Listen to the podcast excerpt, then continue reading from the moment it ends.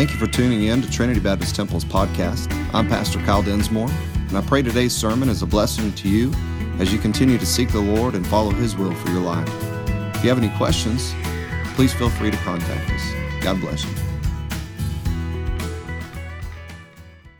In the last message that we were doing um, in, in this study, Encourage You, uh, we were charged to do a few things, and I just want to remind you of that because I think they're very important things. Uh, Paul was talking to the Thessalonian believers, and he's getting ready to wrap this, this letter up. And basically, what we gleaned from that was that we need to be the Christian, uh, the Christians that are submitted to spiritual leaders, such as Paul had confidence in the Thessalonian believers. Again, that's where his confidence was. He was confident that they would be submitted to the spiritual leaders, uh, he, he, and his uh, missionary team, and also there in the church. The second thing was to be the Christian that's directed to the love of God in all things and always. Be the Christian, determined to be the Christian that's directed to the love of God in everything. So, in everything we do, let it be uh, in the love of God. And the third thing was to be the Christian that's driven by the faithfulness of Christ.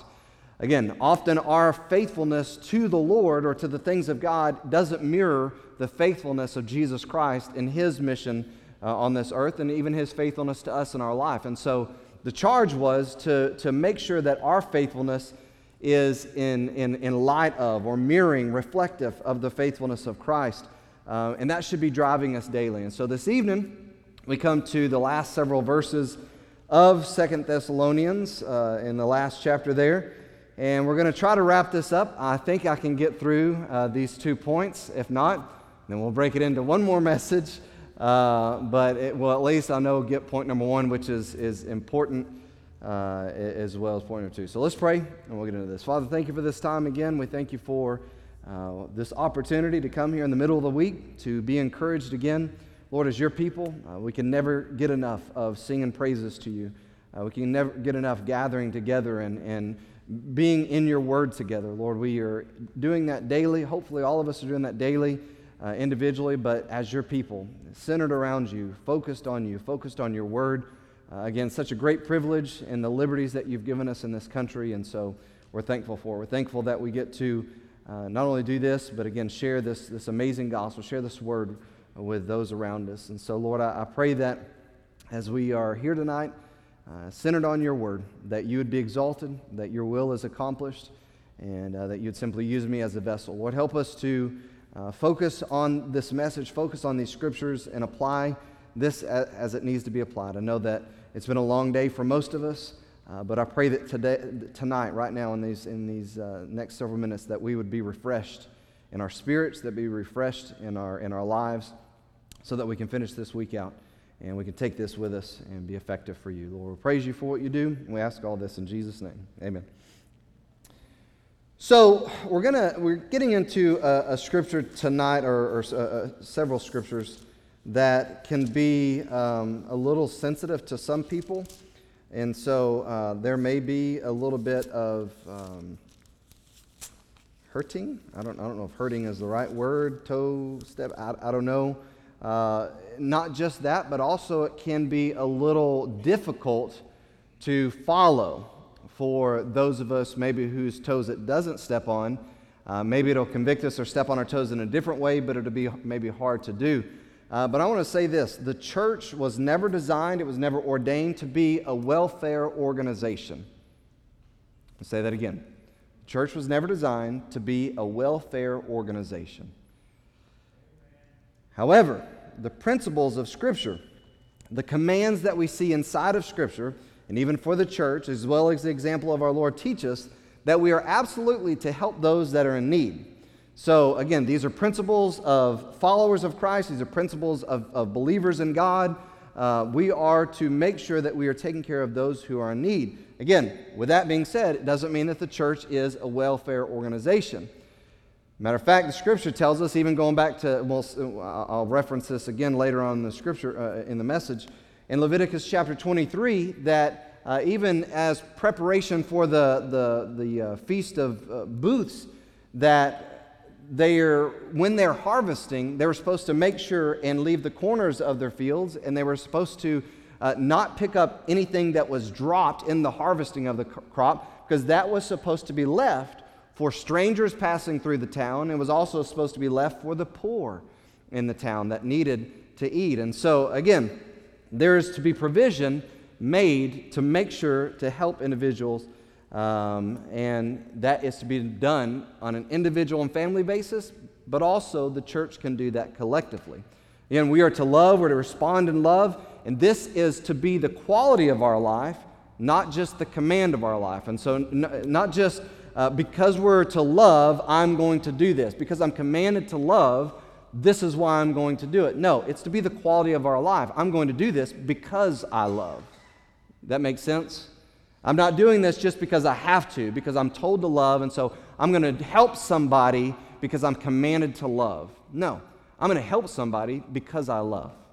And so, again, it's a different take, it's a quality uh, and condition of our heart and our mind. But I want to say all this with us helping other people individually, us helping other people as a church, us being a blessing to other people, us trying to be a blessing to the community, us being a part of Community Link, uh, a, food pantry in, in town here, us trying to uh, minister to those in need in our own church and also as, as the Lord allows us outside of our church. This is the important thing to remember. It never is to take the place or to, to take the focus of the mission of the church.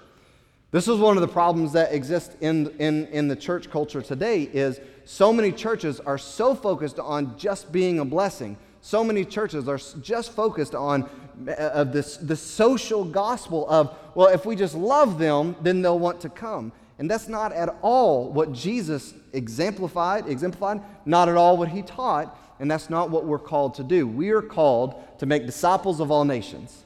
That's the mission of the church. Again, in the process, we are absolutely to love and to help other people. So again, the, the church's purpose of existence, of course, is to glorify Him, but to bear fruit by making disciples of every nation.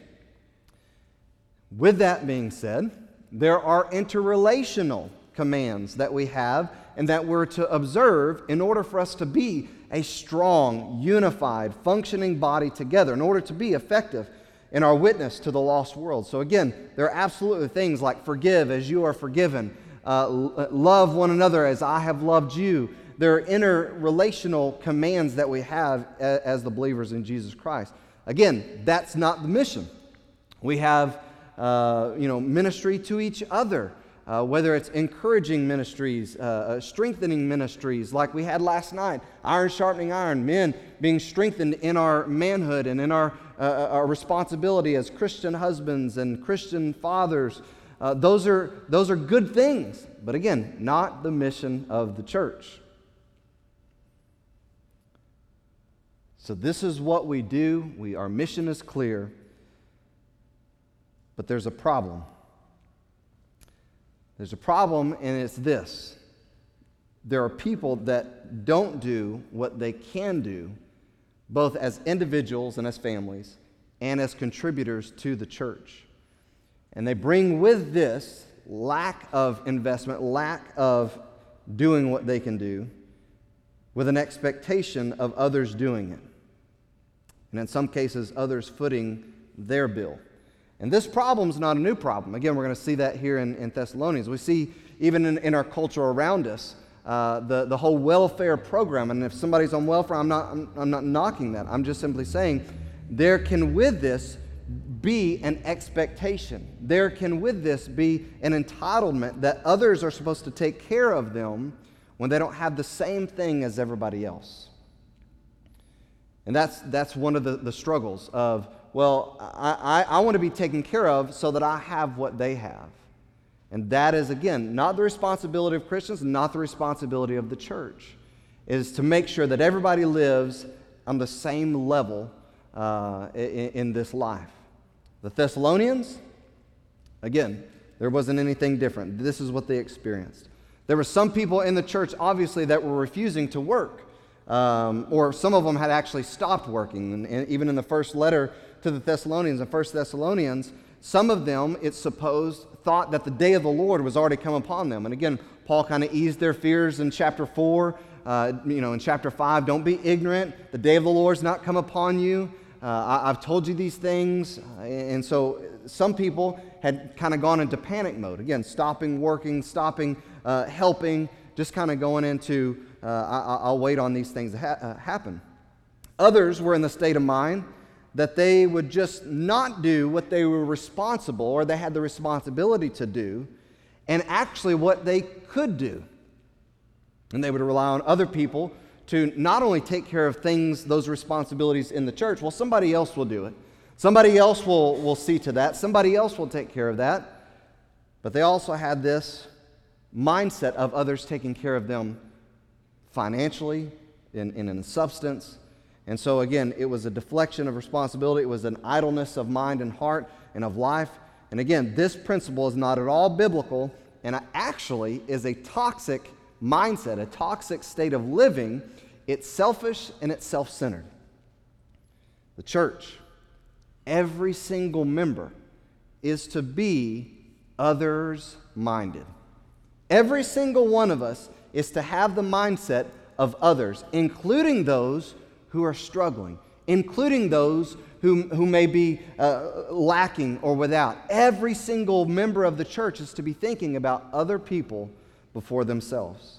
Every member is also to be engaged in using their gifts and using their abilities to edify others. Again, being others minded. Every member of the Lord's church contributing for the sake of others. Every person is to be personally responsible for not only working in the church and serving one another and, and, and, and helping in the mission of the church, but every person is to be working and providing for his or her own family so that they can help others. Again, others minded. That's, again, going back to Leviticus, going back to uh, what Jesus even taught. Uh, we are to live our lives in such a way that we can be that blessing to others. The Apostle Paul had to address this issue with the Thessalonians again in the second letter, and this is what we come to. At the very end of the, this, this letter, at the very end of this chapter, this is what we find. And this is, a, again, an interesting way to wrap up a letter uh, because the apostle has covered so many different things, and now he's come to a place uh, uh, where he's kind of, uh, it, it involves church discipline.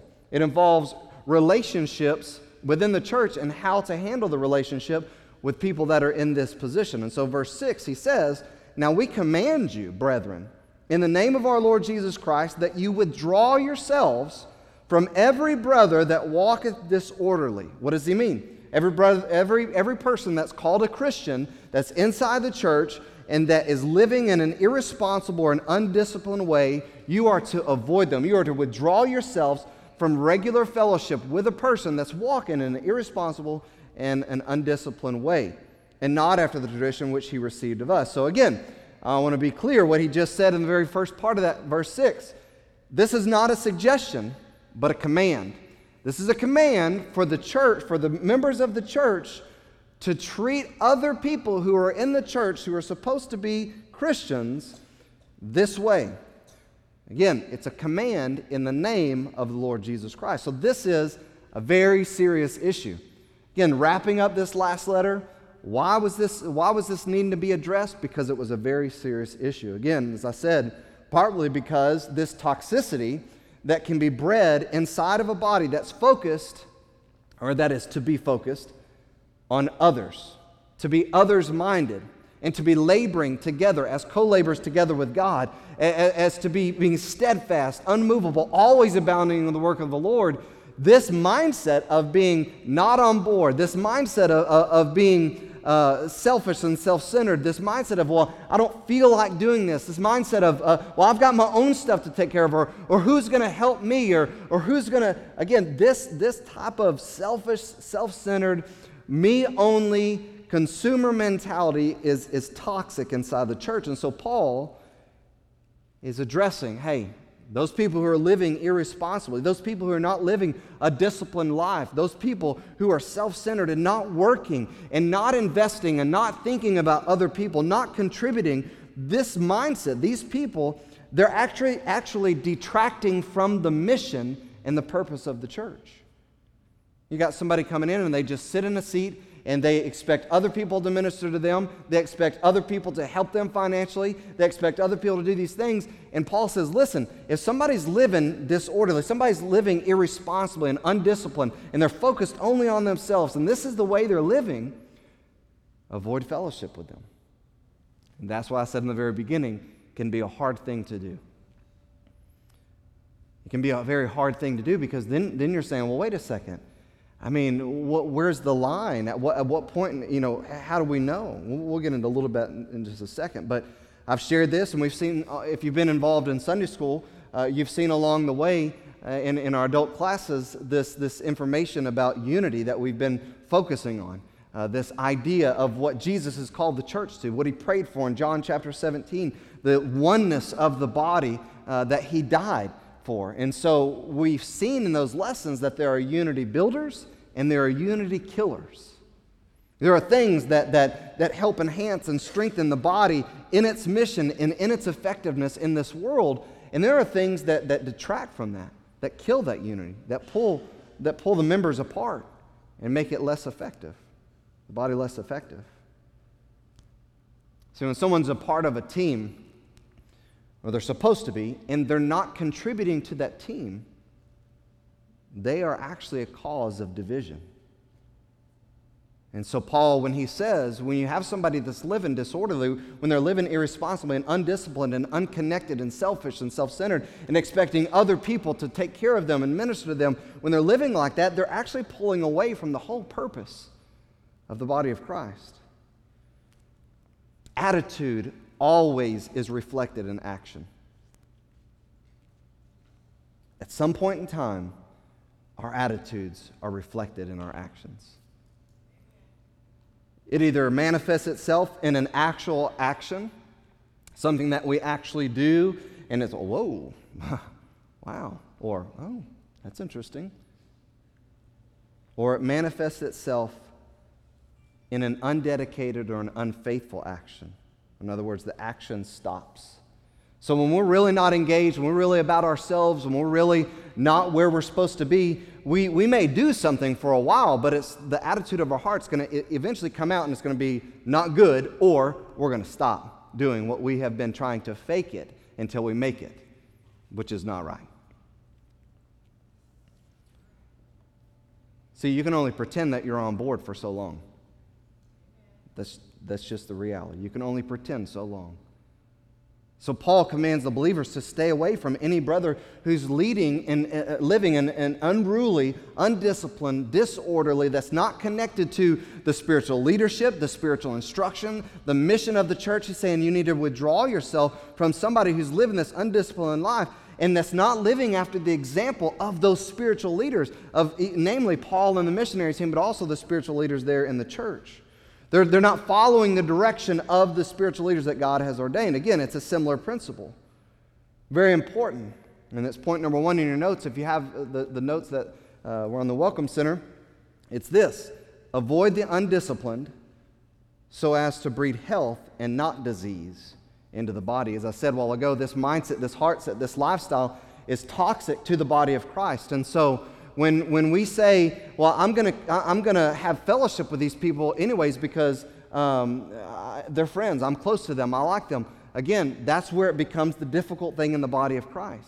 Because if, if we don't take the things of God, the body of Christ, the mission of the kingdom, more serious than anything else in this life, then we're missing the point of eternity. We're missing it. And so that's where Paul is coming from. He's coming from this this is absolutely eternally serious. Everybody in the church has got to be on board. Everybody in the church has got to be engaged. Everybody in the church has got to be others minded. Everybody in the church has got to be contributing. Everybody in the church, because you're a church, you're a body, you're a family, you're a team, and you've been given this eternal mission, you've got to be engaged in it. And when you have somebody that's saying, I don't know if I believe all that, mm, it's divisive. It's toxic. And all it takes is for somebody who is of that mindset and of that lifestyle to say, I don't know that I want to do that. I don't, I'm not comfortable with, with, with, with doing this. I realize that the, the Bible says this, but I don't know. But All it takes is them touching with those words someone's ears who's struggling in their life in the church to say, you know, I don't really feel like that either.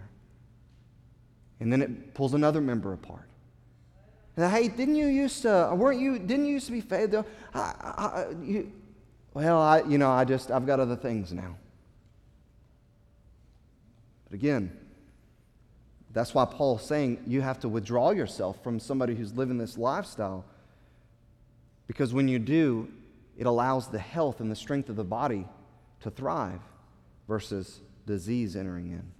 See, when someone's undisciplined, they can foster this idle, this idleness of mind and idleness of heart and idleness of, of life, which Paul's going to address. But what does that look like? What is an undisciplined, what does an unruly or disorderly uh, member in the body of Christ look like?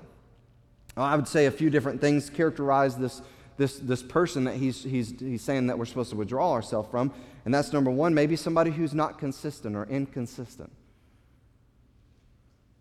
in their walk, in their, in their profession, in their engagement, in their faithfulness.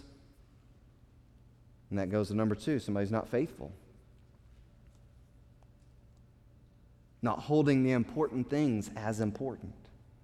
Again, disorderly, unruly, undisciplined, maybe even sloppy in their life. In, as I said, inconsistent or even lazy. This, this idleness, like, I don't think that everybody has to be there for this. I don't think every, this mindset that, that we're, we're not a team, that we don't have to do this together. This mindset that, that I, cannot, I cannot be a part of what the body is doing and it be okay.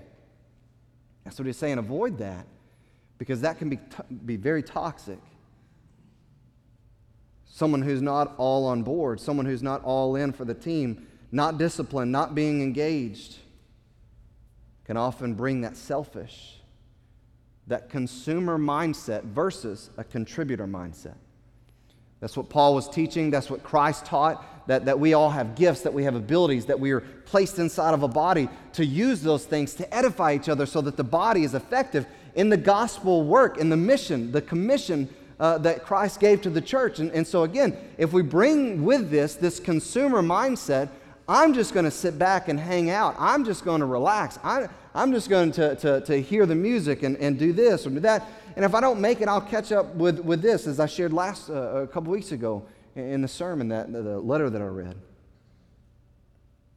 Again, when we bring that selfish consumer mindset, that it's about me, it's me, it's me, versus a contributor mindset. That's what, that's what he's talking about. It's the opposite of what Jesus taught. It's the opposite of the example that Jesus le- uh, lived and left for us. To let this mind be in you, which was also in Christ Jesus, who thought it not robbery to be equal with God, but made himself no reputation and became a ser- servant. I'm sorry, became in the, in the form of a man. And a servant. Become obedient unto death, even the death of the cross. That's the, the example of our Lord is he was he gave himself, he was a contributor. It was for other people. Again, it's the example that Paul and his missionary team taught and they also set. And that's why he continues on in verse 12, um, in verse 7, and he says this For yourselves know how ye ought to follow us. How you, you, I've already taught you. We, we've lived this out before you. I've written to you about this before, how you ought to follow us, how you ought to imitate our lives, he says. He said, because we've not behaved ourselves disorderly among you. We didn't, we didn't act in an undisciplined manner. We didn't live when we were with you in Thessalonica in an undisciplined. We, were, we weren't doing this. We weren't idle. We weren't uh, disorderly, unruly. Neither did we eat any man's bread for naught, or we didn't eat somebody's bread without paying for it. We weren't coming to you and, and mooching or, or, or, expecting these things, but wrought with labor, toil and travail, uh, toil and labor all night and day, that we might not be charged. We wouldn't be a burden to any of you. See, Paul's mindset was, or Paul's teaching right here, was to remind them of the example that they set. That when we came to you, we were about you. We, we were thinking about you. We were, we were, we were setting the example for you, and, and, and, and we worked ourselves. We, we were contributing to you. And then he says this it's not because we have not power. It's not that Paul, as an apostle, and, and, and, and those who, who, who uh, preach the, the word should live of the word. It's not that Paul didn't have that right to say, listen, it's, it's, it's commanded in Scripture of you to take care of those who preach the word. He could have said that, but he said, you know what? I'm going to avoid any blame. I'm going to avoid any uh, accusations that I came and just took advantage of churches or that I was trying to build a following of my own. I'm going to avoid that. He did that in Corinth. He did that in Thessalonica. He said, Look, we, we worked for what we, we, we bought. Even though we could have said, Listen, we're here and we're here to minister to you on behalf of Jesus Christ, and it would have been their responsibility to take care of him. He said, Listen, we had the right, but to make ourselves an example to you, to follow us. It's not that we didn't have the right, but in order to offer ourselves as this model, as this example for you to follow, this is how we lived when we were with you. Verse 10 For even when we were with you, this we commanded you, that if any would not work, neither should he eat. As I said, the, the church has never been called to be a welfare organization. While we do help those that are struggling, we do uh, take care of the poor. We do, we do those things as a church. We're supposed to do those things out of love, and we're supposed to do those things. We are not supposed to carry people. That's, that's not what it is. Now, widows, different story. If they're widows, if they're widows indeed. We've already talked about that. We talked through that uh, a, a while back about if the widow has a family, the family is responsible. If it's a widow indeed, nobody to help, nobody to take care of, then the church should step up and help. But the individuals here that he's talking about and that he's saying avoid and, and, and, and withdraw yourselves from, Uh, although it's not those that, that couldn't work. It's not the people that, that, that didn't have the opportunity, ability, they couldn't provide, but it was those who would not work. They would not work in the church, they would not work for themselves, they would not provide for their own. They were not to be supported by other Christians out of this sense of charity. Well, if you loved us like we were supposed to, then you would take care of us. That's it. The loving thing to do for those in this state was to let them go hungry so that they'd be forced to do right, go to work, and be a contributor and not a consumer only. No Christian who's able, to, uh, who's able but unwilling to work should be maintained by others who labor on his behalf, someone once said. Verse 11 For we hear that there are some which walk among you disorderly, working not at all, but are busybodies. Again, there are some that are living undisciplined life, that are living idle lives, that are, that are not being responsible. They're not contributing to the church. They're not contributing uh, even in their own family. They're, they're, they're just, they're, they're not contributors. And, and what they're doing is they're, they're busybodies about other people's lives. And right, that's what ends up happening. Man, I'm telling you what, right? There, there's a, a, great deal of um, idleness that happens today. And what does it breed? It breeds busybodiness, right? Facebook's a good connector, but it is also a good busybody tool.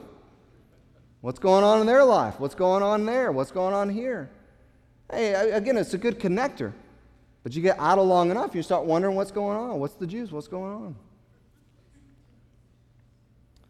They said there are some that, that, are, that are living their lives like this and they're not working, they're not investing. And so, with all this extra time of not contributing to the church, of not providing for their own family, with all this extra time and idleness on their hands, they become worried about other people's lives.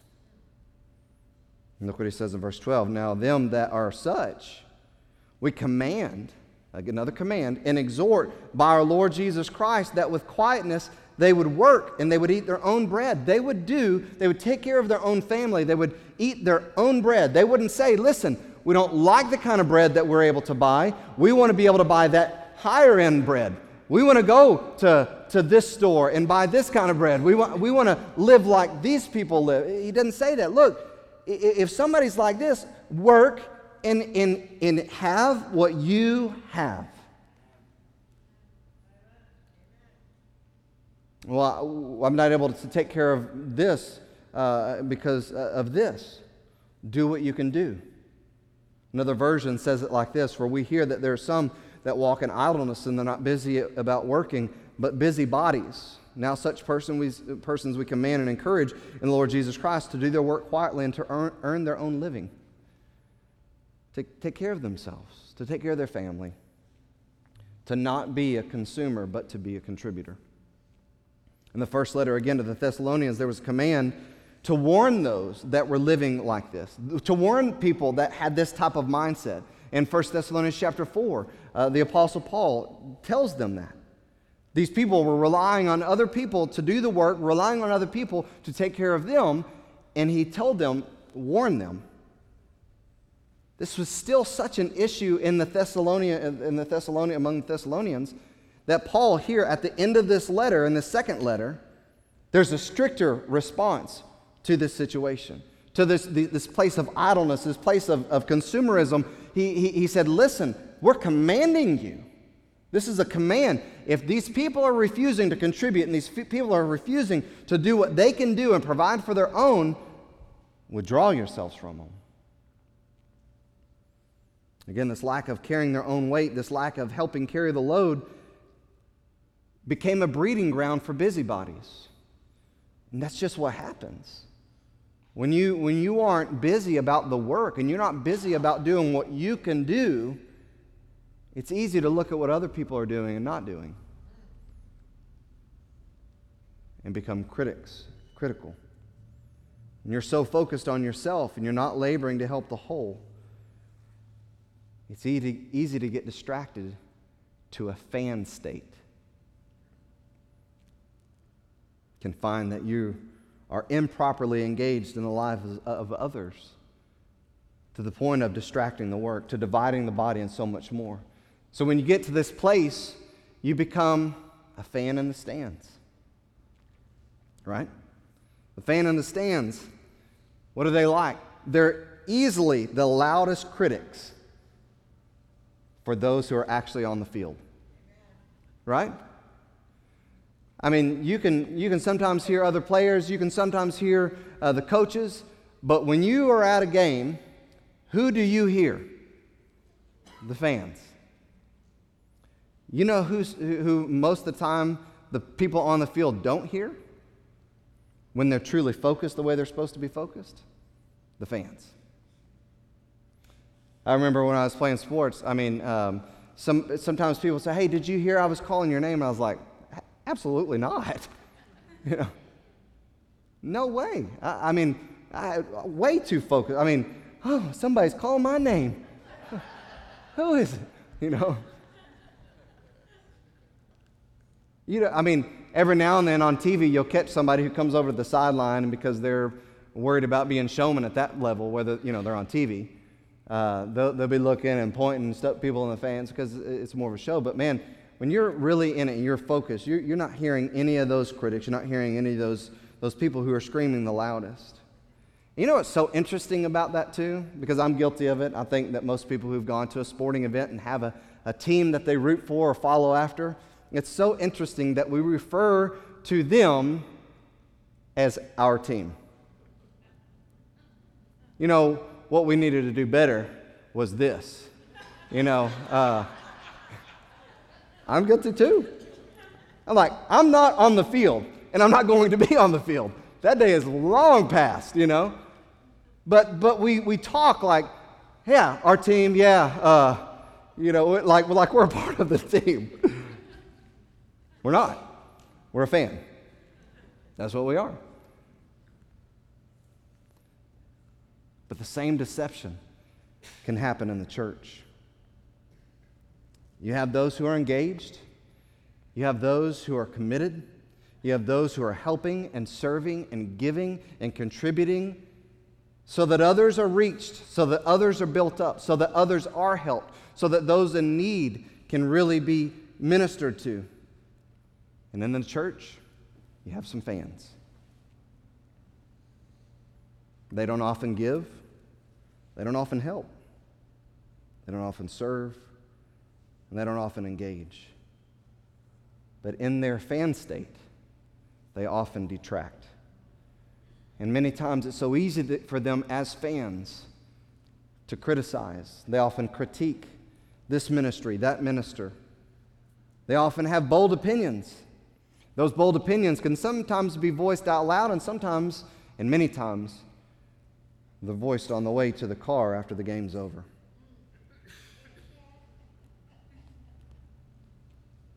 These fans often easily find other such fans. And they, as do birds, flock together. And so when you find somebody who is kind of tired of the church, or tired of hearing about this, or, or disappointed with this, or frustrated with that, you know what's so amazing? It's so amazing that those, fan, those critics, those fans, find some of the same exact fans in that same exact place, which is not amazing. The enemy's crafty, he's subtle, he knows exactly what he's doing. All of their critiquing, all their criticizing, all of their expertise as a fan never truly helps anything or anyone, but actually hurts.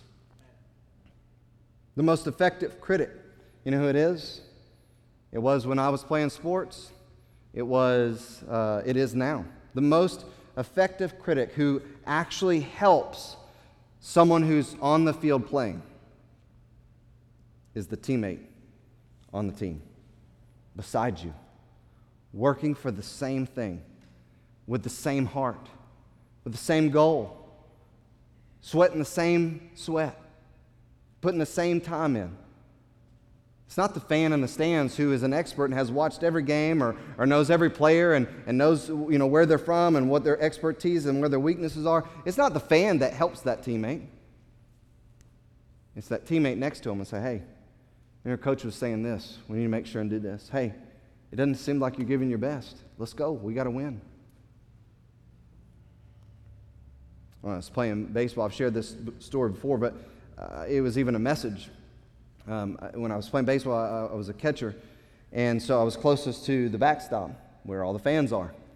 And um, I could hear people, it's, it's normal, it's games, the way it goes, but I could hear people oftentimes criticizing the people that were on the field.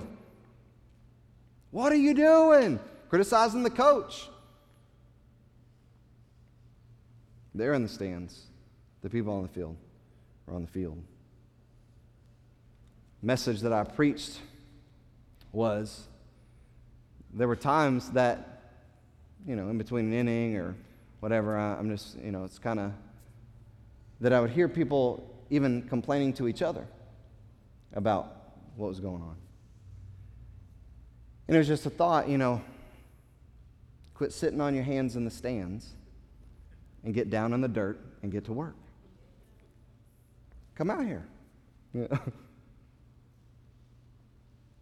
And that was the, the title of the message. Uh, my brother is uh, a football official.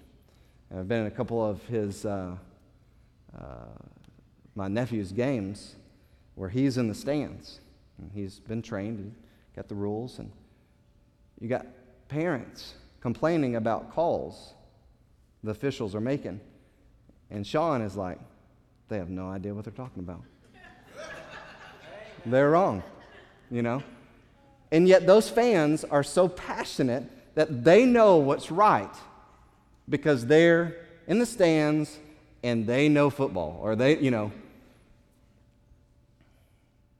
Again, these fans, this fan mindset, this fan lifestyle is the very person that the charge is to withdraw association from those who are undisciplined, those who are idle in the church and in their life.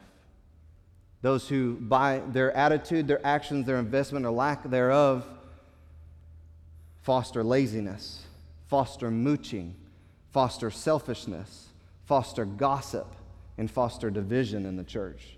That's, that's what it leads to. And that's why Paul says you need to withdraw yourself from them. Paul says that it wasn't the example that, that, that they had set for the Thessalonians. It wasn't the example that, that they had seen. What the example that Paul and his missionary team set was that we came and we worked and we, we earned our own, but we served Jesus Christ with everything we could. We labored, we invested in the kingdom of God. That's the example that we gave to you. And that is key. If everyone's on the team then everyone plays a part. Everyone works. Everyone helps. This is even tangibly. If someone isn't doing that in providing for their own family with the best of their ability and living within their means, again, that's the deal. Living within their means, that's, that's a problem. Well, well I can't, uh, you know, I, I need help because I can't afford this. And, but are you living within your means?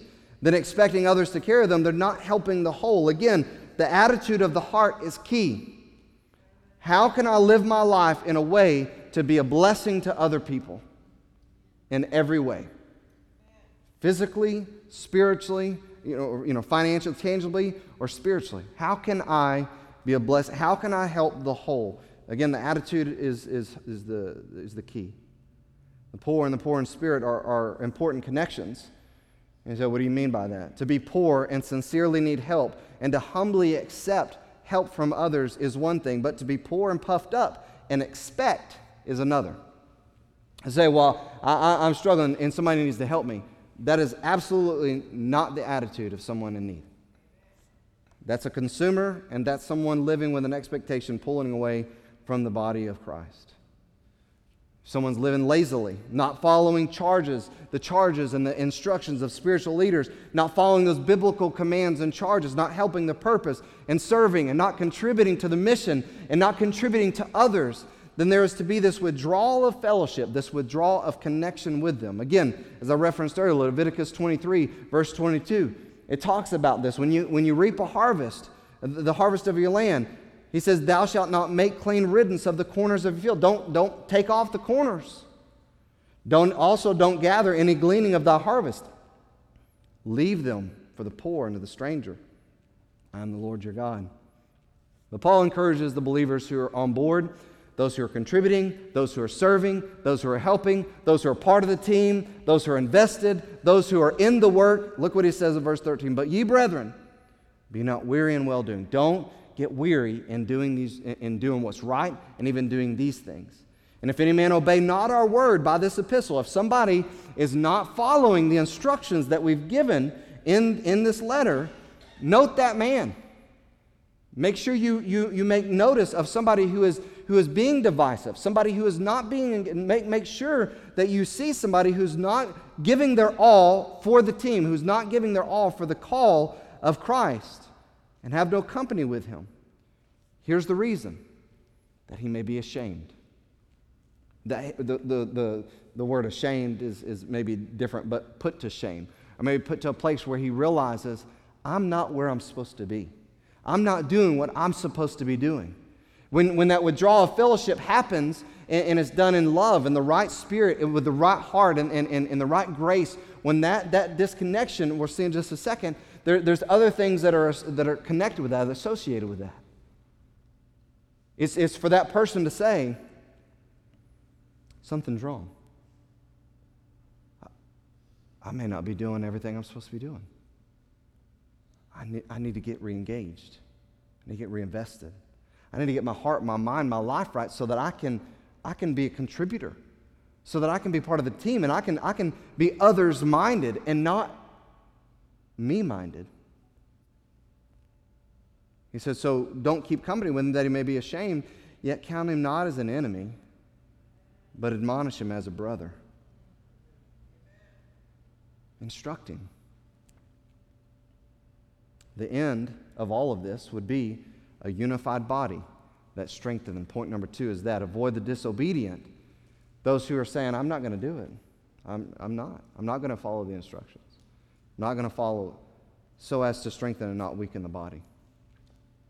Avoid the disobedience. Those who are disobedient. It's a hard thing to do, but Paul says that the believers need not to be faint in heart in all of this. Because the strength that proper fellowship, and proper labor and proper discipline and proper church discipline produce, that strength is unmatched in this world. The strength that the body of Christ, we, the believers in Jesus Christ, who have the blood of Jesus Christ in us, have the, the power of the Holy Spirit, the power of God that raised Jesus from the dead, that power, that strength abides in us. Individually and collectively, we are unstoppable, not in our own strength, but in the strength of Almighty God. The gates of hell will not prevail against it, Jesus said. And so that strength is unmatched in the world, but it's only when, again, proper fellowship, proper labor, and proper discipline are instilled in the church. On the contrary, when we allow the undisciplined to permeate, when we allow the undisciplined to just be the norm, when we allow the undisciplined to affect and allow the disobedient to remain as such, disobedient, then we see a weakening in the body that renders it impotent. It renders it without power, without effect. And I want to say today that is, I believe, largely what the church in America looks like impotent. Why?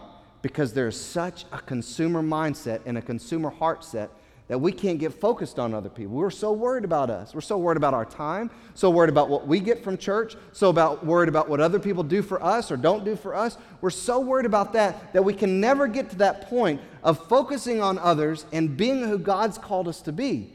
So we don't come united in oh, this is what we're supposed to do. We're supposed to reach the lost. We're supposed to disciple those who are saved. We're supposed to be on board with this, and we're supposed to encourage each other in this. So much more as we see the day approaching. This is what we're supposed to be strong. And again, that strength is unmatched in this world, but we don't have that. We have idleness, we have disobedience, and we have consumerism. We have all this existing in the church. And, and, and churches who are catering to that are, are just, uh, they can't build the buildings big enough and fast enough.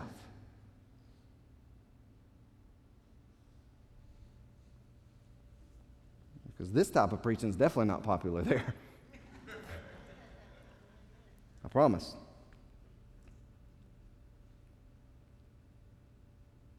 When it goes undisciplined, the disobedient remains, again, it's without effect. And it doesn't look like a, this, this, this withdrawing of fellowship, this withdrawing uh, uh of, of connection from these people, it doesn't look like a better than thou scene from the days of the Philistines, I mean, the, the uh, Pharisees.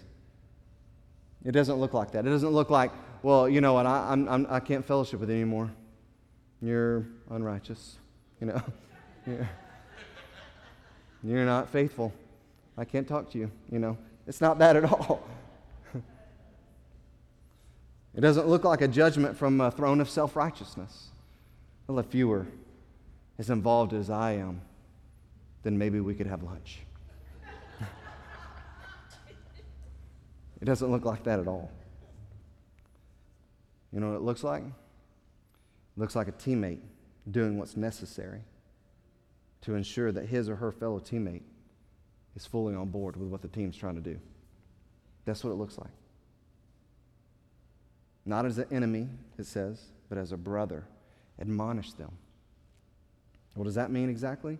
The word admonish means to put to mind, put in mind, to caution, or to, to reprove gently, to warn them hey, there's no time. Let's get on board. God's gifted you, God's called you. You're a part of this church, you're a member. Let's go. Be a part of it. Don't waste the time with, with stuff that's going to perish. Come on, help us.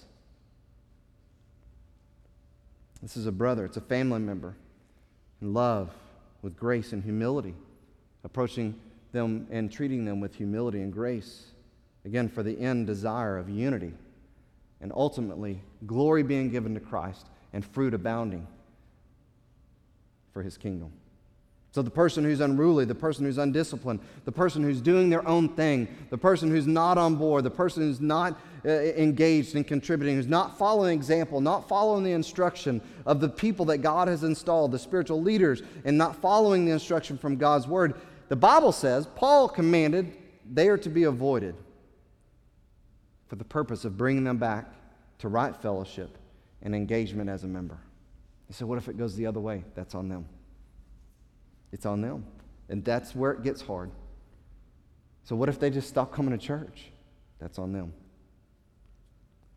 What if they completely disengage altogether? What if, what if in our gentle, loving, admonishing uh, teammate trying to bring them along and get them on board, what if, what if they say, Well, I don't want to do any, I'm just going to find somewhere else? That's the hard part. That's why Paul says, Don't be weary in well doing. Don't, don't faint in doing what you're commanded to do because it breeds health, it helps strengthen two commands of the church health, two commands of church discipline that are important even today. And he closes the letter, and, and I'll be done. He says this Now, the peace, the Lord of peace himself, give you peace always. It's going to be okay. And he's wrapping it up. All these things that he's talked about, all these commands he's given, even this last part of, uh, of proper relationship and discipline within the church, he said, Look, it's going to be okay. The Lord of peace himself give you peace always and by every mean, by every all means. The Lord be with you all. The salutation of Paul with my own hand, which is token in every epistle. So I write. Grace of our Lord Jesus Christ be with you all. Amen.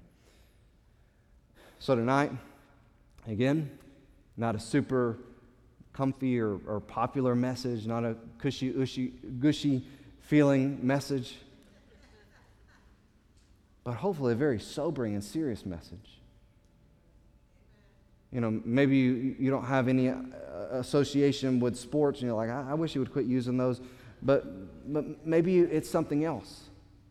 Maybe you work, work on a team at your job, or maybe uh, you, you work with a company, or, or, or you have some other idea of what it looks like to collaborate and to work together with somebody. Maybe it's even in your own home. If we're not together in our own home, what I'm saying is the body of Christ is our team. It's, it's, it's, it's who we've been, we've been grafted into the, the, the true vine, which is Jesus Christ. We are, we are joint heirs with Him. We are co laborers together with God. We are in this together. And if we are not all, all in, then we're detracting from the whole purpose and this eternal, eternal fruit that God wants from our lives and from our church. So, again, maybe it's hard to do. And I'm not, this tonight is not to instigate some type of uh, spiritual witch hunt on, you know, who, who's not disciplined, you know, who, who's not committed, who's not in. It's not that at all. But again, taking this, taking this, this charge and this command seriously and say, you know what? I need to be this. I need to be a contributor, not a consumer. I need to be of the mindset of how can I help the church? How can I help the church help others? How can I be a blessing? How can I, in every way, spiritually, prayerfully, even financially, like how, again, we've seen that. Like provide for your own, be able to help others. It's in every aspect of our life. We are to be others minded. Because it's when we're not that we begin to detract and divide. And that toxic mindset of consumerism, of me and myself, and what are other people doing? It creeps in and it, and it, and it renders the body impotent. So, not hopefully an encouragement and challenge, some tools. Maybe you are connected with somebody who has that mindset. And tonight would be an encouragement for you to be one of those teammates that comes alongside them and says, Listen, we need you. Won't you come with me? Hey, won't you be there Sunday night? Hey, won't, won't, you, won't you help the church? Be a part of it I realize you, you work Thursday night, but hey, we can, we can be a part of what the church is doing. We can be witnesses at our job. We can be witnesses in our neighborhood. Let's, let's, let's be the other mind, others minded. Let's pray. Father, thank you for this time.